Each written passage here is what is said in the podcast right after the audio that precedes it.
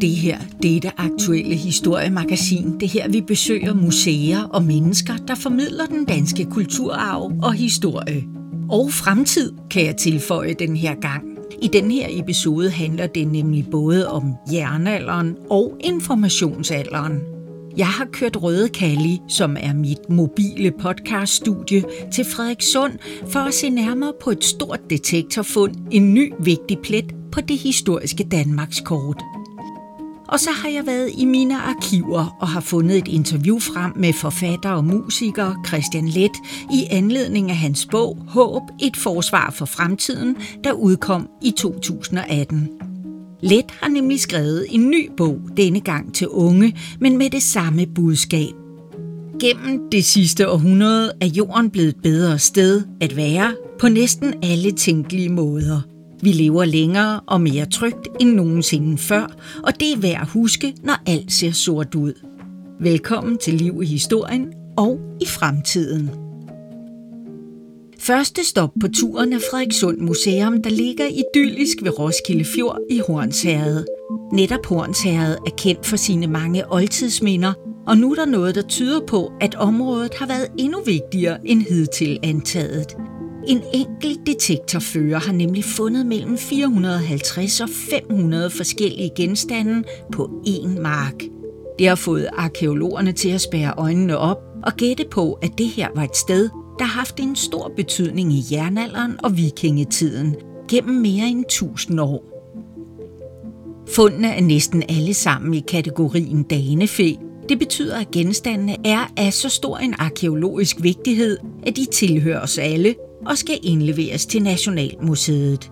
Men inden det sker, kan man altså opleve nogle af fundene i Frederikssund. Jeg hedder Palle Østergaard Sørensen, og jeg er museumsinspektør her på Færgegården, som hører under ROMO, som det hedder i dag, det der tidligere hed Roskilde Museum. Og jeg tager mig af arkeologien heroppe i Frederikssund Kommune, som jeg har gjort siden 2006 der er en meget interessant øh, pop-up-udstilling her. Kan du fortælle, hvad det er, man kan opleve heroppe? Ja, altså det er nogle fund, som en metaldetektorfører har fundet gennem de sidste to og et halvt år på et sted her midt i Hornsæret. Øh, sådan en, en øh, detektorplads, som vi kalder dem, som, som har en meget lang tidsperiode. Den strækker sig fra omkring år 0 og så helt frem til slutningen af vikingetiden. Det er sådan lidt usædvanligt øh, for det. Øh, de, de første fund, han kom med, blandt dem var der også nogle meget fine stykker, som sådan ligesom adskiller sig fra det, vi normalt ser på de her lokaliteter. Så, så øh, igennem de sidste par år har vi fulgt manden, som går øh, alene på pladsen her, og øh, så her øh, for kort stykke tid siden, så fik vi mulighed for at lave en udstilling af de fund. Det, det er kun creme de la creme, altså de pæneste og flotteste og heleste fund, vi, vi, øh, vi udstiller her. For, for en arkeolog kan det godt være et lille bitte fragment, som andre måske ikke forstår, er lige så spændende som et helt stykke. Men, men den vi, det fines, eller det, det som vi ligesom har syntes var, var mest spektakulært, det er sådan en lille øh, hjelmamulet, som det faktisk hedder, som øh, eller forestiller en kriger med en, en hjelm med en ørn, der sidder op på toppen af hjelmen. Øh, og øh, sådan nogle krigere der kender man dels fra nogle, nogle få andre samme type, så nogle, der kan hænge om halsen, altså sådan nogle amuletter, men også fra nogle, nogle øh, blik, som, som har siddet på nogle rigtige hjelme, som er fundet i Sverige og også i, i England hvor der er afbildet krigere med, med, med sådan hjelme med, med ørne på, kan man sige. Og det er jo meget øh, spændende, kan man sige, for vi får vi kommer tættere og tættere på at få at finde selve ørnehjelmen, måske på et eller andet tidspunkt, men øh, den har vi, man jo ikke fundet endnu i hvert fald. Men en lille afbildning af den, i hvert fald på det her. Og det kan godt være, at folk bliver lidt, øh, kan godt se, den, den er ikke ret stor. Jeg, jeg var inde og se den, ja. og jeg blev lidt skuffet, ja. indtil jeg fordybede mig i ja. den, og så kunne jeg jo godt se, og det, oh, wow. Og det, det er jo det, ikke? Altså, de tre ting, vi har valgt, er ikke særlig store, men meget spændende. Det er jo som sædvanligt ikke størrelsen, det kommer an på, eller ikke i det der. Men jeg synes også, den er meget fin, når man først får kigget på den, ikke? Og, og du siger, at der er fundet andre ørnehjelme andre steder? Ja, altså tilsvarende amuletter. Vi har en anden en, der er fundet lidt længere nede i Hornshavet. Så har vi en næsten identisk fra Tisø, som også er sådan en stor lokalitet med, med haller og sådan noget fra vikingetiden. og øh, den er meget tæt på at være identisk med den, vi har. Ikke? Her, den, vi har, er så af sølv og, og med forgyldning på, den anden er en bronze. Men, men de er meget tætte på. Det er en lille gruppe, der er måske en 10 stykker kendt for hele landet af dem der. Øh, og så har vi de der afbildninger fra, fra de svenske der af dem. Ikke? Så, så det er noget, nogen mm, er åbenbart, vi godt måske til os at sige, nogle krigere har gået med. Øh, ikke kun et lille udvalg i, for, i forhold til så mange, der har fundet. Der er jo snart gået med detektor over alt i landet.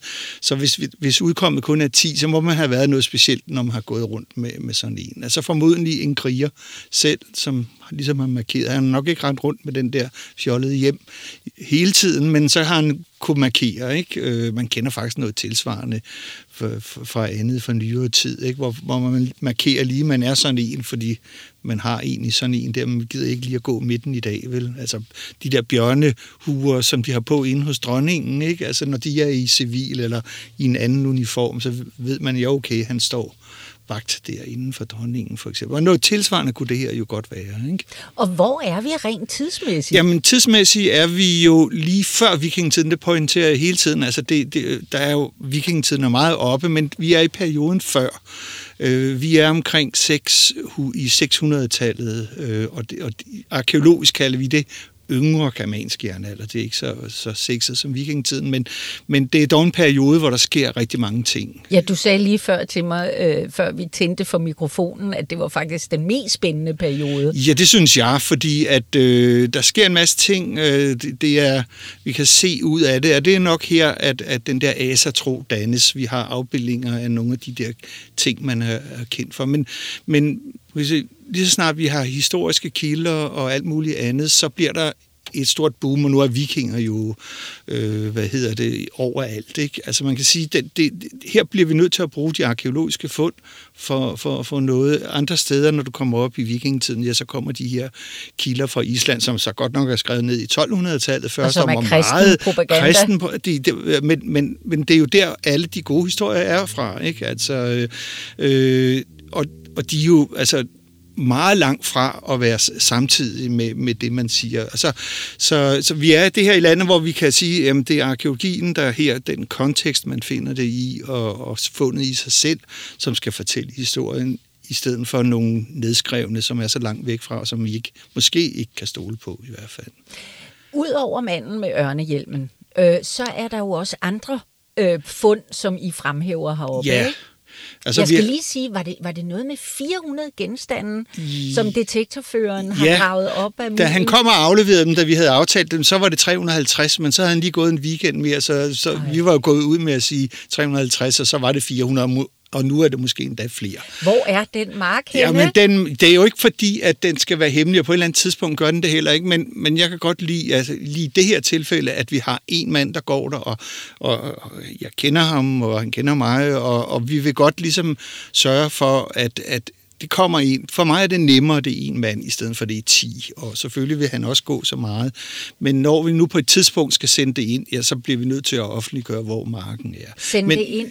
Til Nationalmuseet. Og vi må jo så sige, det, vi plejer at sige, ja, det, det er Danefe, men det er det jo ikke, før Nationalmuseet har bestemt, at det er Danefe. Men, men, men man kan næsten ikke være i tvivl om, at rigtig meget af det, der ligger i udstillingen her, øh, vil blive erklæret for Danefe. Og der skal du måske lige, Palle, definere Danefe. Hvad er Danefe, og hvad er ikke danefæ? Ja, det er jo det, er jo, det, er jo det Nationalmuseet øh, afgør på forskellige led. Ikke? Men, men Dan, altså man kan sige, hvorfor vi har så mange detektorfører her i landet, det er på grund af danefæ-lovgivningen. Ikke? Vi har jo ikke forbud mod at gå med detektor øh, her i landet, og man kan få den her dusør fra staten, kan man sige, det er. Ikke? Altså i virkeligheden er det her den eneste pengekasse, som har et åbent hul ned i statskassen. Fordi hvis der bliver fundet øh, 20 kilo guld et eller andet sted, så skal de betale for det, og det er de lovpligtigt for. Så, så vi, vi, vi er jo modtagerne af fundene. Øh, det er der en række af landets øh, kulturhistoriske museer, der er.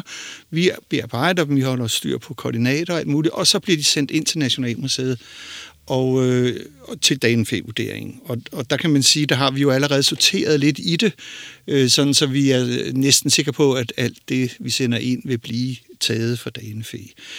Det vil så også betyde, at så er det Nationalmuseets ejendom.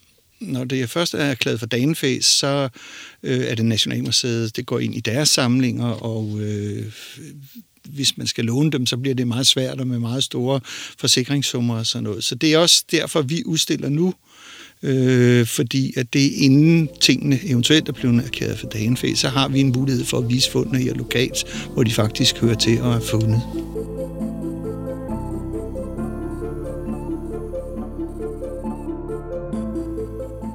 Og hvad der er flere genstande heroppe? Altså heroppe ja, fra... på udstillingen i Frederikssund. Jamen altså, for, for selve fundet derude, vi kalder for øvrigt øh, lokaliteten for Løvekærsmark. Det lyder meget fint, men i virkeligheden er det nok bare Løvkærsmark. Men det er sådan et gammelt navn, som findes på et kort, som vi prøver at bruge de gamle der.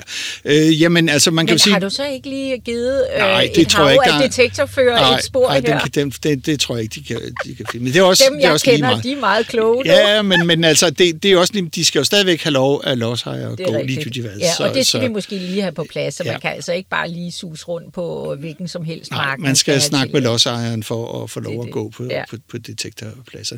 Men altså, man kan sige, at vi havde den meget fine her, og så har vi også sådan en lille valkyriedame, eller valkyriefibel er den kaldt. Nu vores er ikke en fibel, fordi den har en øsken, så den har åbenbart været... Og fibel, det er sådan et tøjspil. Det er sådan en tøjspænd, men her kan vi se, der, er- der er et øsken i, så den har været beregnet på at skulle sys på, på en eller anden måde. Ikke? Og, og de her valkyrie øh, stykker, kan man, de afbilder sådan i, øh, en dame. Øh, det, det man i hvert fald arkeologisk bliver enige om, det er, fordi der hun har sådan en stor hårknude op på, på hovedet, og øh, flætningen hænger ned. Og man kender jo også valkyrier, øh, hvad hedder det, eller skjoldmøer, som de også hedder, nogle af dem øh, øh fra, fra, fra kilderne. Ikke? Så, så hun står med et skjold, Øh, Øh, og, og så drikker hun faktisk af et drikke øh, bære, kan man sige. Det, det, det kunne vi ikke se først. Der var noget jord, da vi fik den renset af.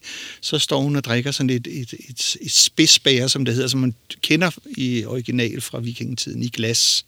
Så hun, øh, det er jo også et meget, meget, meget fint stykke. Øh, nogle andre tilsvarende, der står kvinden med, med spydet eller sværet foran, så der er også en kendt en, en opstilling, hvor der kommer sådan en valkyrie ridende på en hest hen mod en person, der står sådan der.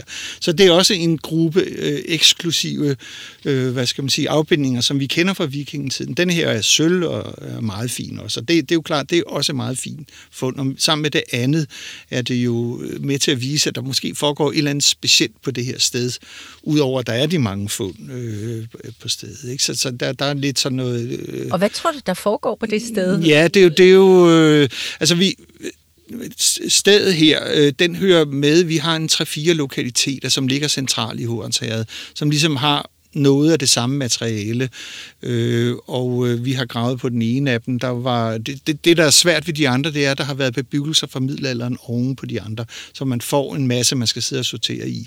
Men øh, nede ved Selsø, øh, noget, der hedder Selsø Sø, der ligger sådan en, en anløbsplads, som vi kalder den, hvor man faktisk har kunne sejle ind med vikingeskibe og, og trække dem op på land, og så har der været sådan nogle gruppehuse, som det hedder, altså sådan nogle små nedsænkede huse, hvor primært har man siddet og, og haft en væv derinde, og kvinderne formodentlig har, har vævet stof inde øh, på, på stedet. Og så har der været udveksling med folk, der er kommet til stedet. Og det, kan man, det afspejler sig også i, at der er ting udefra, og der er lokale ting, og noget, der bliver handlet på kryds og tværs øh, hen over fjorden, men også ud af fjorden og langt væk. Det er sådan en speciel plads, kan man sige. Det er ikke der, man bor om vinteren. Det er formodentlig i den periode, vi er i nu her om sommeren, foråret, så rykker man ned og bor dernede på den der, og man arbejder der, og der kommer nogen. Der har sikkert været et, leben dernede, kan man sige. Ikke? Men, men de rigtige pladser, der hvor man har husene og sådan noget, de ligger inde i landet, og dem har vi så et par, to-tre stykker af, vi, øh, og så den nye her. Ikke? Men vi har ikke rigtig været nede og kigge under, hvad der er. Men, men fra... Så, så Løvkærsmarken, den, den, den mener I er et bosted, eller Ja, hvad man skal sige? det, det vil jeg Bosted, tro. det er så- Ja, okay, det er at der, man har boet. Det er der, man har boet. og, Og, og gruppepladsen, det er der, hvor man har handlet. Der har man handlet. Altså, hvis vi bliver rigtig specifikke, så, så noget med handel i, i, i forhistorisk tid, der, og, og hvis der er en magt, der gerne vil kontrollere det, jamen så lader man jo ikke folk komme sejlende alle mulige steder fra, og så bare vandre op til stedet. Nej, det skal på en eller anden måde kontrolleres, ikke? Så, så man, man har, man kender også det her fra sådan nogle øh, Øh, etnografiske studier, for eksempel nede i Afrika, hvor, hvor når, da englænderne kom, jamen, men man sørgede for at mødes et sted på grænsen eller et eller andet sted, hvor man kunne udveksle varer, sådan så fremmede ikke kom op og begyndte at påvirke dem, der var oppe i det andet. Det, det, der, det kommer meget langt ud på, men, men det er formodentlig sådan, det foregår. Altså, at, at man, man har et sted, det her til man kommer, så er der nogle regler øh, for, hvordan man gør det der. Ikke? Øh, og det, det, det kender man, altså, og, og der er også andre eksempler på det herhjemme. Det... Noget af det, der er jo så, nu siger du, der er handlet øh, både lokalt, men også, øh, at folk er kommet langvejs fra. En tredje øh, ting ved udstillingen, det er jo de arabiske mønter, ikke? Jo, og det, det er jo netop langvejs fra. Ikke? Man kan man jo så sige. sige, at det er jo ikke direkte handel her, det er igennem rigtig mange led. Og man kender jo netop fra vikingperioden, hvor de her arabiske mønter kommer op. Altså i virkeligheden er, har vikingerne et lille rige nede omkring Kiev dernede i Ukraine, øh, hvor de er på et tidspunkt, og hvor man langs med de der russiske flåder der øh, transporterer varer øh, i hvert fald den ene vej, der har vi heroppe, øh, hvad hedder det, de arabiske mønter, der er også øh, i Sverige fundet en lille Buddha-figur og sådan nogle ting og sager. Det er jo ting, der kommer langvejs fra, og som bliver transporteret gennem de der muslimske kalifater, der, der ligger dernede hele tiden. Og så kan man sige, at, at jamen, hvad får de så igen herfor? Det, der, det er svært, fordi det er jo ikke sådan, at vi har masser af vikingesmykker den anden vej, der findes alle mulige andre steder. Så, så en eller anden form for udveksling, et sted, hvor man er mødtes, øh, og så, har, så foregår udvekslingen der, og så tager vikingerne den anden vej, og de andre tager den anden. Der er jo nogle skriftlige kilder, arabiske kilder, som fortæller om vikingerne der ved de der floder dernede. Så, så det her er også et eksempel på, at, at man, araberne sejler ikke bare stand, det, hele vejen op der, øh, og de, gør, de andre stopper også et eller andet sted, ikke? og tager man udvekslingen. Så vi har de der arabiske mønter. På, på den nye lokalitet her har vi 70 af dem. Nu har vi ikke fået dem dateret, det er jo de færreste, der kan læse det der, men der er faktisk nogen, og der er nogen, nogle af de her detektorfolk, der har lært sig at, at, at se, hvad det er for en kalif og hvor det er fra. De, de kan meget nøje bestemmes, når, når det er på et eller andet tidspunkt, så kan man se, altså de findes vel fra omkring 800 og, og frem, de der mønter. Men for, for mig ser de ens ud, men for andre gør de det ikke. Så vi må se på et tidspunkt, hvor langt væk de kommer fra. Jeg kan ikke lade være med at tænke på, at du nævnte du søren øh, her tidligere. Men de detektorfører, jeg kender, det er jo ikke på grund af de penge. Det er, fordi de er oftest øh, brændende amatørarkeologer og går vildt op i øh, historien bag deres fund. Altså, det er jo bare en spændende tid, vi lever i. Altså, som arkeolog må det jo være helt vildt at få adgang til de altså, kæmpe mængder af fund, der, der er nu. Ikke? I modsætning jo, det, det kan til for godt sige. 30 år siden. Ja, der, der var det måske lidt nemmere, fordi så havde man kunne have styr Nå, på det. Ikke? altså, fordi, lidt. Ja, man druk, det er svært at få, få overblik over det, og det er der jo nogen, der nu, vi ved jo godt, vi, nu skal vi jo snart til at prøve at kigge på dem, men altså, tingene er kommet ind i sådan en hast, så, så, så vi afleverer fra vores museum ind til Nationalmuseet, og, og, øh, og, og det gør de andre også, men det er jo ikke nødvendigvis derfor, vi ser det, altså hvad, hvad der er. Så nogen skal nu rundt og kigge på alt muligt øh, der, og så finde ud af, af der er jo sikkert nogle øh, lokale øh, fund, der har lige, der ser sådan der ud, i modsætning til nogen derovre på, og ikke? så kan man bygge en eller anden kronologi op. Men, men arkeologerne er slet ikke kommet i gang med det her. Det, jamen, det vælter bare ind, ikke? Øh, og, øh, og øh, altså, der er, jo, der er jo også det med detektorfund. De er jo ligesom ude af kontekst, som vi siger. Altså, øh, jeg vil jo 10 gange hellere have et fund nede i et eller andet anlæg, som hører til et eller andet hus, som hører til en eller anden bebyggelse, som jeg kan sige, jamen så er det ikke så gammelt her. Ikke? Fordi det er jo også noget, jeg har beskæftiget mig med, med, med tidligere, altså at hvad man faktisk kan få ud indtil videre, så længe vi ikke vælter os i penge inden for arkeologien her og kan grave hver evig eneste gang, vi finder noget, jamen så må vi sige, okay, en gang med tiden, og så skal vi ud og kigge, hvad der er nede under der.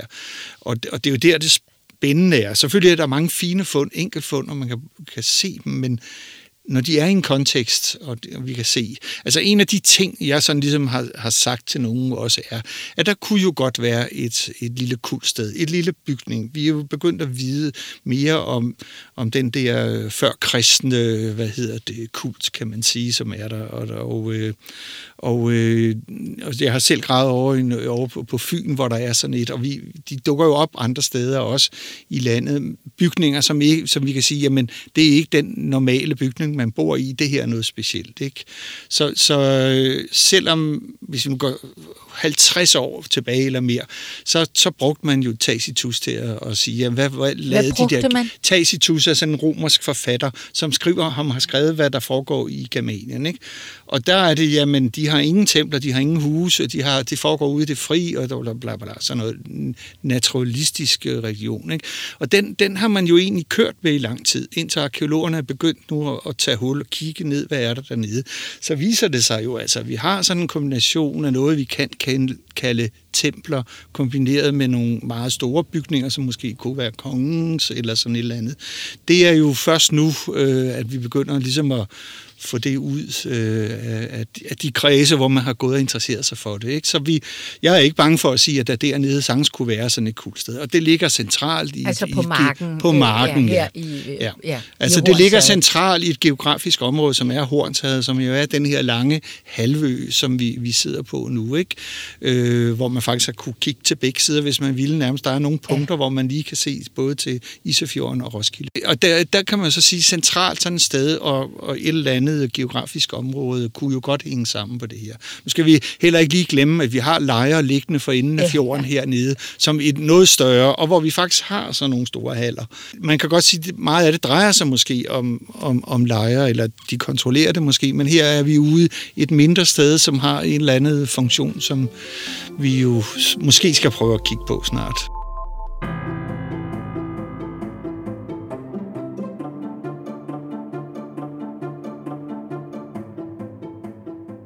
Så det, du siger til mig, det er, at der er fundet 400 brækker, men puslespillet, det er langt fra ja. lagt, og måske bliver det det ikke. Altså. Et, nej, altså mine erfaringer med det, altså så skal vi jo have så skal vi til at have fonde, vi skal have mange penge og alt muligt andet, fordi man kan ikke, altså så noget skal graves med alt det, altså, øh, vi kan gøre, ikke? så skal det være fint, øh, og, og det koster penge, og det tager lang tid. Ja.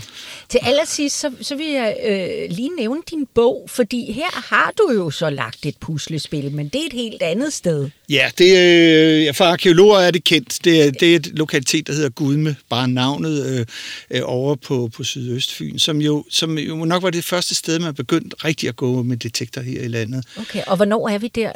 Altså, altså der er vi midt-80'erne ja, midt på et tidspunkt. Ja. Det var sådan, at der var jo, altså faktisk landets største eksisterende guldskat kommer jo derovre fra, Broholmskatten, som den hedder. Altså nu guldhornen er jo væk og smeltet om. Den er inde på Nationalmuseet. Den kommer, nu hedder den Broholmskatten, men den burde egentlig hedde Gudmeskatten, for den kommer derfra. Det er en kæmpe stor skat med, jeg kan ikke huske, næsten 4 kilo guld, der er i den. Der var der jo en herremand derovre, der skrev en bog om det, og han tegnede et fint, meget detaljeret kort, hvor alle de her guldfund var kommet fra derovre. Og i midt-80'erne var der jo nogle, nogle af de første, der gik med detektor, fik fat på den bog, og de to korte, og det var sådan, så de lige kunne gå ud ja. og gå på marken der, og så sagde det bare bum. Så, så jeg tror, vi har 7.000 fund derovre fra, ja. fra pløjejorden, og øh, det, det skabte jo sådan et projekt, hvor AP Møller og Dronningens Fond var med inden over, og hvor man kunne man, hvad kan man sige, grave finere, end man gør, når, når der står en eller anden, der skal bygge et højhus lige ved siden af. Og, og det, det, den, de udgravninger kørt med Nationalmuseet og de lokale museer på Fyn i en årrække. Og der har vi så nu her så mange år efter endelig fået, eller jeg har fået den ud her. Her har vi en kombination af metaldetektorfundene fra pløjlaget, og når man, hvad der så er nede under, når man kommer. Og det viser sig jo, det er en ekstrem langvarig bebyggelse, som, som man ikke havde forestillet sig. Altså det er man kan sige, den bebyggelse af gård, altså bondegård, som vi kender dem fra øh, hele landet over strukturen, hvor sådan et hovedhus og nogle stalle og noget hegn rundt om. Ikke? På den måde, når man ser på billedet af det, så adskiller det sig ikke så meget, men det er rigdommen, og så er det at der sker ingenting. Altså, øh, de her bebyggelser ligger der 400-500 år på det samme sted og bliver bare fornyet, når huset nu ikke kan stå mere. Det er en helt ekstrem, øh, hvad hedder det, altså, at, at de bor så lang tid på det samme sted. Normalt flytter man jo rundt, fordi jorden bliver udpint, men det virker som om her, der er det altså ikke jorden øh, og, og kvæget og alt det der øh, bondegårds noget, der betyder noget. Nej, det er, at der på alle grunde har siddet smide og smeltet metaller rundt. Det, det er der masse tegn på derovre fra. Og det kunne man jo også godt tro heroppe. Altså, vi mangler måske nogle enkelte kategorier, øh, for det er, men, men det viser sig bare altid, at, at øh, det, kunne, det, det, øh, det kommer hen ad vejen, kan man sige. Der er meget af de fundtyper, der er deroppe, som er lidt det samme. Det her er bare en ekstrem stor. Altså, vi har beregnet her i Gudme, at der kan være 50-60 samtidige gårde, der ligger rundt om et kultsted, som vi har snakket om, altså et sted, hvor der er nogle specielle bygninger, meget store, spektakulære og med meget flotte fund også derovre fra. Så det er jo mit billede af det, og det kan godt være, at det her er en mindre, øh, i mindre, hvad hedder det, målstok, øh, men, men altså det er sådan noget, man kunne, kunne forestille. Kunne det være sig. din drøm, at der blev sat det samme øh, øh, øh, antal af ressourcer bag udforskningen af det her fund, vi kan ja, se brudstykker af? Selvfølgelig, ja. Øh, men man kan også sige, når man har været i så bliver man lidt immun over for... man bliver lidt placeret. Man, man, altså, ja, det, og det ved de fleste af detektorfolk, der har med mig at gøre. Det render ikke 10 gange rundt, om, fordi jeg får et lille stykke guld. Nej, det, det, der, det, det kan man også sige, det er jo lidt ærgerligt, at man måske mister begejstringen for det. Men, men alligevel, altså, og det, det er også derfor sammenhængen med det. Jeg vil da virkelig gerne grave det op, ikke? men det vil jo nok tage 10 år at gå i gang, og der skulle jeg have været på pension for lang tid siden. Ja, men, men der er jo masser af andre arkeologer til at tage over her, ikke? Og, og det, er, det, er, det, det er jo også derfor, det er spændende, og det er derfor, vi nu kan fortælle den her historie ud fra de fund, han har fundet deroppe, ikke? Og, øh, og det er vi jo meget glade for. Og det har været selvom broen var lukket og herover, så man kunne køre herover, jamen så har vist det sig, at det var et du hit. Sidder, du sidder og peger på broen. Øh, Vi sidder jo simpelthen i mit mobile studie, ja. Røde Kalle her, og her hvor du arbejder ja. øh, på Færgegården, Frederikssunds Museum, og vi kan jo se fjordlandskabet, og det er ja. en meget, meget smuk majdag. Ja, ikke? det er det. Ja. Men da vi åbnede, så havde de jo lige valgt at lukke øh, broen i seks uger, så vi havde ikke regnet, at det kommer nok til. Men man må bare sige, det her har jo også været i andre medier og alt muligt andet. Der kom mange mennesker. Kan vi ikke bare anbefale folk at komme øh, til Frederikssund og øh, besøge jer, og så kan man jo også vælge at tage på den store Danefæ-udstilling inde på Nationalmuseet, og, øh, og så kan man også vælge at købe din bog. Tak skal du have, Palle. Du kan opleve manden med ørnehjelmen, valkyrien og de arabiske mønter på Frederikssund Museum Færgegården.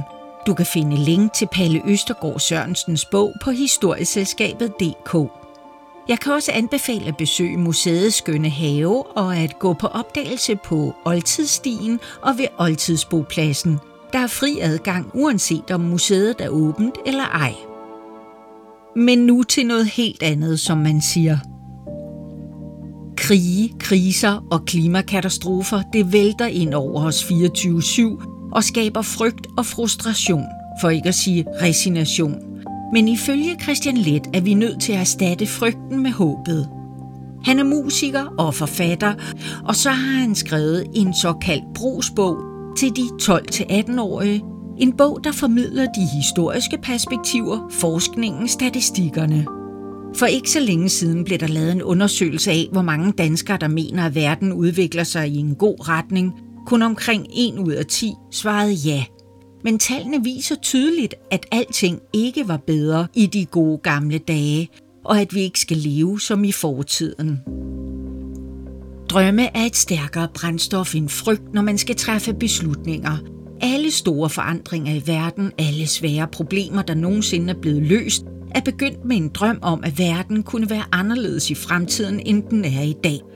Ligegyldigt hvad man tænder for af nyheder, om det er på skærmen, eller i aviserne, eller på tv'et, så taler vi om fremtiden, hvis vi overhovedet taler om den som noget troende, som noget farligt, som noget, der involverer en eller anden form for undergang.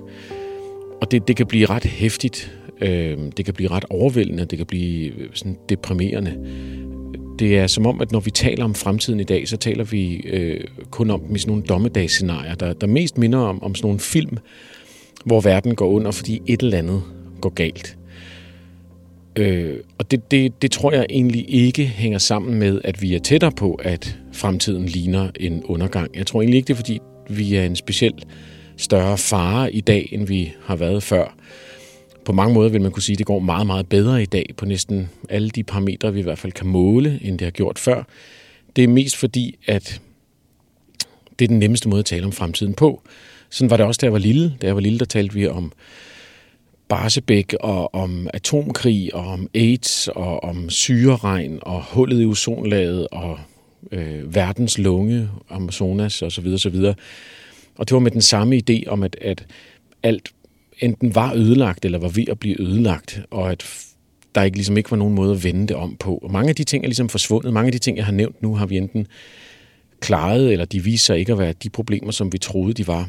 Vi mennesker bliver bare ved med at tale om fremtiden som noget, der øh, bringer dårligt med sig, og det tror jeg kan være, kan være rigtig, rigtig destruktivt, specielt for, for vores børn og øh, for, for os selv, når vi skal prøve at planlægge fremad. Jeg, jeg synes, at, at det der med at, at tro på fremtiden, det må være et, et grundprincip for det at være menneske.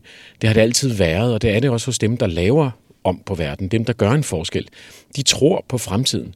Og så synes jeg, det må, så tror jeg, det må være ret destruktivt for alle os andre at gå rundt og tro, at, at, at fremtiden grundlæggende allerede er opgivet.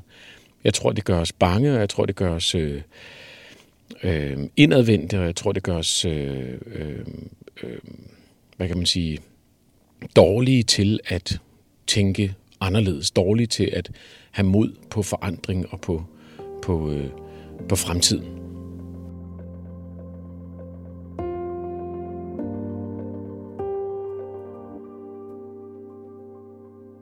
Bogen hedder Håb, et forsvar for fremtiden. Og det der med håb, det var noget, der ligesom kom frem, mens jeg skrev den, fordi jeg begyndte egentlig at skrive bogen, fordi jeg selv synes, det var overvældende at læse avisen. Jeg synes selv, det var overvældende at kigge omkring mig og, og se på mine egne børn og tænke, at, at det bedste, jeg kunne håbe for dem, det var, at de på en eller anden måde fik den, en, en okay version af en dårlig fremtid. Øhm, og, og, og, og, der, da jeg så begyndte at undersøge det, jeg begyndte at undersøge både statistikker og sådan helt konkrete ting omkring, hvordan det egentlig går i verden, ikke bare det medierne skriver, men også da jeg begyndte at finde ud af, eller undersøge, hvorfor det er, vi, vi, vi er så bange for fremtiden, så kom det der begreb håb ind. At det er jo, det er jo håbet, der mangler, og det er håbet, som vi har brug for. Øh, det er sådan et grundmenneskeligt koncept, eller hvad kan man sige, projekt at håbe. Hvis ikke vi håber på, at fremtiden bliver bedre, så kan vi heller ikke se vores børn i øjnene og fortælle dem, at de nok skal klare det, hvis ikke vi tror på det, hvis ikke vi håber på det. Og håb, det er ikke noget, man... Håb er ikke, skal ikke forstås som sådan noget, man, man, øh, man bare har, eller som sådan en, en godtroende idé om, at alt går. Og at håbe, det er faktisk noget, man vælger at gøre. Det er noget, man, man ved netop, man kender netop ikke svaret, man ved netop ikke, hvordan det går, men man vælger at håbe. Det er en handling, og det vil jeg gerne prøve at, at, at, at indramme i den her bog.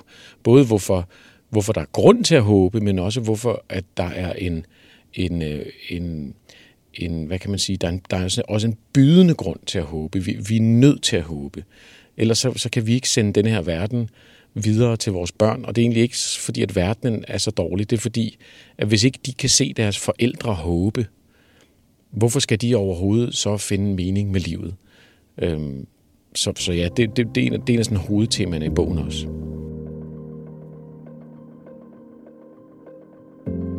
Bogen er sådan øh, øh en, en blanding af forskellige tilgang til, til, øh, til det at tro på fremtiden. Det, det er både som sagt en gennemgang af statistikker, øh, sådan noget helt banalt som at, øh, øh, eller det, det er jo slet ikke banalt, men, men, men det, det er bare sådan faktuelt, at der er færre fattige, både i absolute tal og i procenter, end der var i 90'erne, og mange færre, end der var i 50'erne. Øh, børnedødeligheden går ned, folk bliver øh, uddannet, de begynder at få færre børn nu, øh, de er sundere, de lever længere, øh, vi er blevet bedre til at passe på naturen og bliver bedre til det hver eneste dag. Vi lever i en tid lige nu, der er fyldt med så mange vilde ting, så, så det gennemgår jeg. Men så prøver jeg også at nærme mig, øh, hvorfor det er, vi, vi, vi tror, at det hele går så dårligt, når det egentlig ikke gør det. Øh, og nogle af grundene er, er sådan nogle, øh, som at vi, vi tror, vi forstår vores egen historie. Vi tror, vi forstår, hvordan verden ser ud.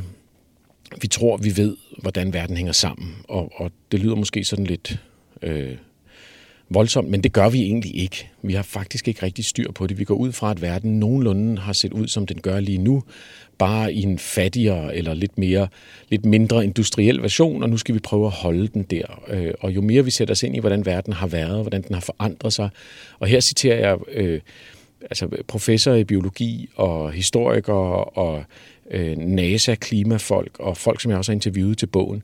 Jo mere vi sætter os ind i det, jo mere finder vi ud af, at, at vi ikke ved, hvordan verden ser ud. At verden den ændrer sig hele tiden, og at fremtiden helt sikkert ikke bliver, som vi tror, den bliver. Og det er ikke en dårlig ting, det er sådan, verden er. Så prøver jeg også at nærme mig øh, det ud fra sådan en mere filosofisk vinkel. Jeg prøver også at skrive om, hvorfor det er, vi er bange. Der er både noget kulturelt.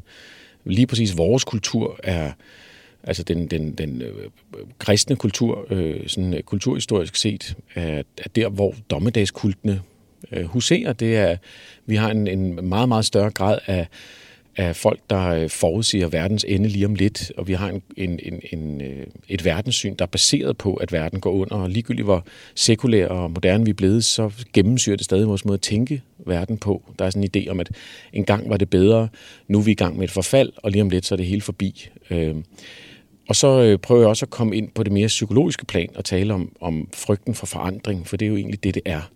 Og at det bunder i noget så igen banalt, men også kæmpestort som dødsangst. Det, det er noget, som vi i vores kultur er vanvittigt dårlige til at tale om døden. Vi er vanvittigt dårlige til at forholde os til det.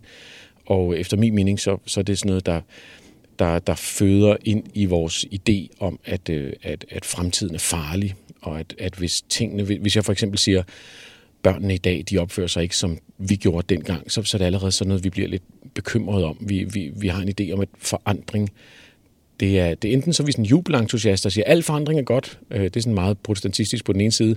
Øh, alt, der var før, er dårligt. Eller på den anden side, så er det, så er det intet må forandre sig. Det er sådan meget ekstremt, i stedet for at have et mere naturligt forhold til de her ting.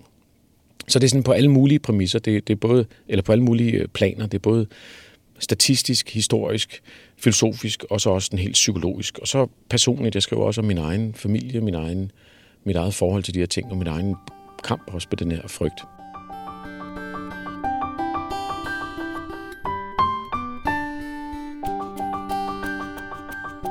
Jeg vil sige, at det her det er helt klart den bog, jeg har været mest nervøs ved, eller bange for at skrive. Øh, og, og det er ikke fordi, at jeg er bange for det, der står i den. Det er det mest vel-researchede stykke arbejde, jeg har lavet. Men netop fordi, at vi i vores kultur har en tendens til at tage folk, der siger, at det hele går helvede til alvorligt, og folk, der siger, at det gør det måske ikke, tager vi ikke alvorligt. Dem, dem tror vi netop måske er sådan... Øh, øh, jubeloptimister, øh, eller fjolser, eller, eller godtroende, øh, nemme og narre folk. Øh, hvis, hvis man tror, at det går bedre, hvis man tror, at, at øh, der er en fremtid, og hvis man prøver at argumentere for det, så, så er det meget nemmere i vores kultur af en eller anden grund at affeje det. Du kan forestille dig, at du sidder til, til et middagsselskab, og man snakker om situationen i dansk politik, og så er der en, der siger, at det hele går sgu af helvede til, de lyver alle sammen. Øh, jeg tror, at, at det bliver værre og værre. Jeg tror, at vi kommer til at få de værste politikere. Så tænker man allerede, det, det lyder sgu meget realistisk. Hvis der er en, der siger, nej, jeg, jeg tror, det er ved at vende. Jeg tror, det, nu, nu bliver det bedre. Nu tror jeg faktisk, der kommer en ny, et nyt håb tilbage i dansk politik, eller nu tror jeg, tingene vender sig mod det bedre. Så, så har man affaret det, før man overhovedet har lyttet til argumenterne. Vi har bare en meget større tillid til folk, der siger, at tingene går værre. Øh, så det er noget af det, jeg har været ret nervøs omkring, og jeg øh, omkring, og er nervøs omkring ved at udgive den her bog, det er, at jeg kommer her og har en og prøver at argumentere savligt, men også inderligt for, at der er grund til at tro på fremtiden.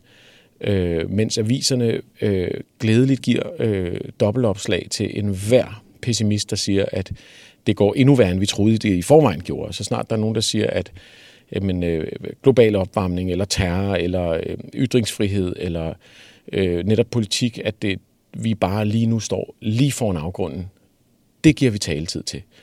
Øh, jeg ved ikke... Øh, jeg, jeg, jeg er lidt bange for, hvordan man tager imod folk, der prøver at sige det modsatte. Øh, så det er jeg sgu egentlig ret nervøs for.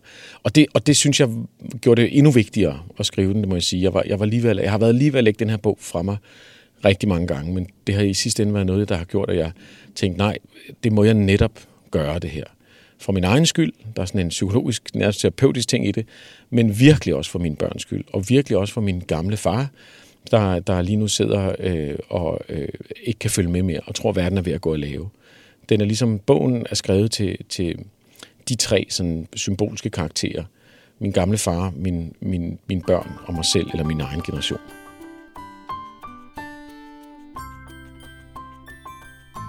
Øh, jeg, har også kunne se, mens jeg skrev den her bog, at det, pipler frem nu. Altså det er, der er en reaktion på vej, og der er en reaktion i gang allerede mod den her negative tænkning.